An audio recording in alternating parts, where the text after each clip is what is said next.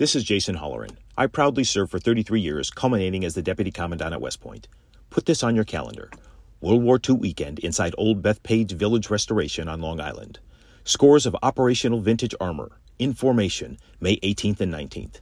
Nassau County Executive Bruce Blakeman invites you to join him in saluting America's greatest generation and all those who have worn the uniform in defense of our freedoms. That's May 18th and 19th, presented by the Museum of American Armor. Cats at Night. Now, here's John Catsimatidis.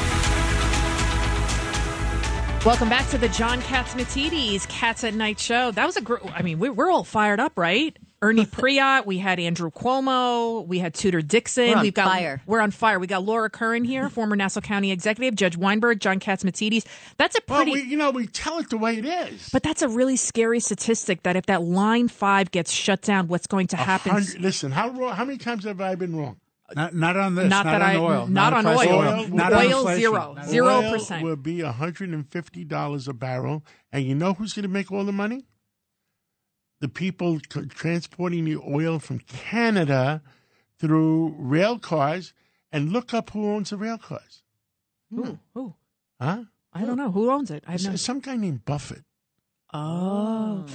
And so maybe I think the other rail car company might be some guy named Icahn. Oh, so John, if if oil goes to one hundred fifty dollars a barrel, what does that mean for the average American at the pump? Nine dollars a gallon. Buy a bike.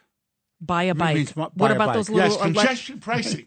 Yeah, See, you can save congestion money on congestion pricing. Now, Laura, Yes. we haven't talked to you about congestion pricing. How do you feel about that? You're a Nassau County resident. Yes. And and and and the MTA, which we all trust.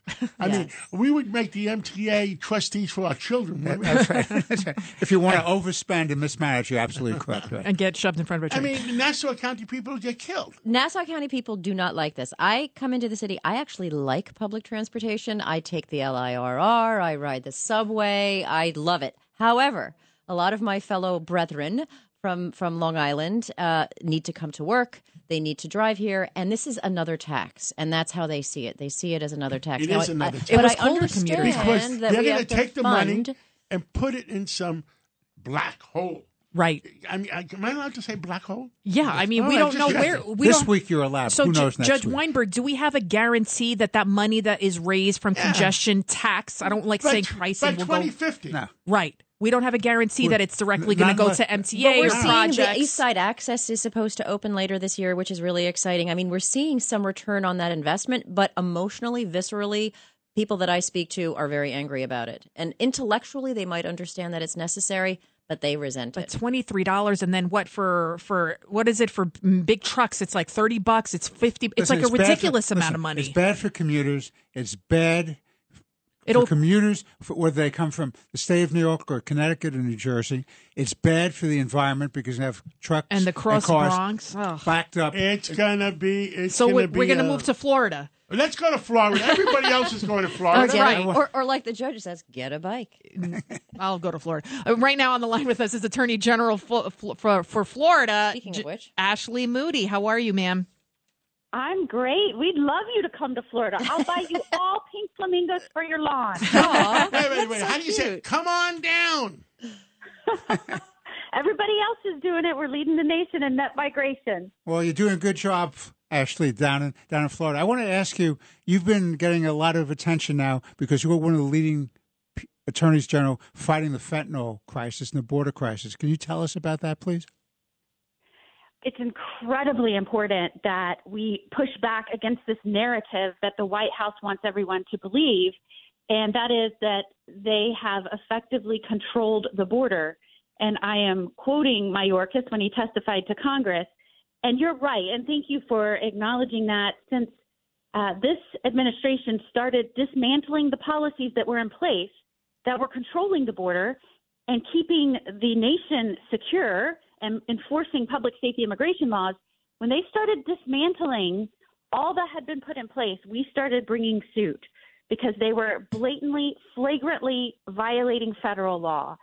And so, as we were pushing through in that litigation, we were uh, finding out that you know the border patrol chief was saying this was making us less secure, and that they were uh, they were not able to effectively control the surge at the border, and the policies were uh, affecting that, you know, we started releasing that information because the American people need to know that this wasn't just a, oh my goodness, what do we do? The border's been overrun. This was a purposeful, intentional dismantling of the security and stability at the border by this administration. And as much as they want to back away from that now, they can't. We show we have people under oath that have said otherwise, and we're going to keep pursuing uh, litigation in court. Uh, Attorney General, uh, one of the things I've been pointing out, and unless you know different, that uh, they're pushing away the Venezuelans and the Cubans because they hate communism and socialism and welcoming, welcoming everybody else. The sad reality of what's happened at the border is it is now there is unfettered access. I mean, they have started asking people to go down to the border and volunteer to, and I quote, process people coming in. And so what's happened is the cartels have taken full advantage of this administration. In fact, the biggest asset to the Mexican drug cartels and the in the trade of fentanyl and all illicit substances is Joe Biden.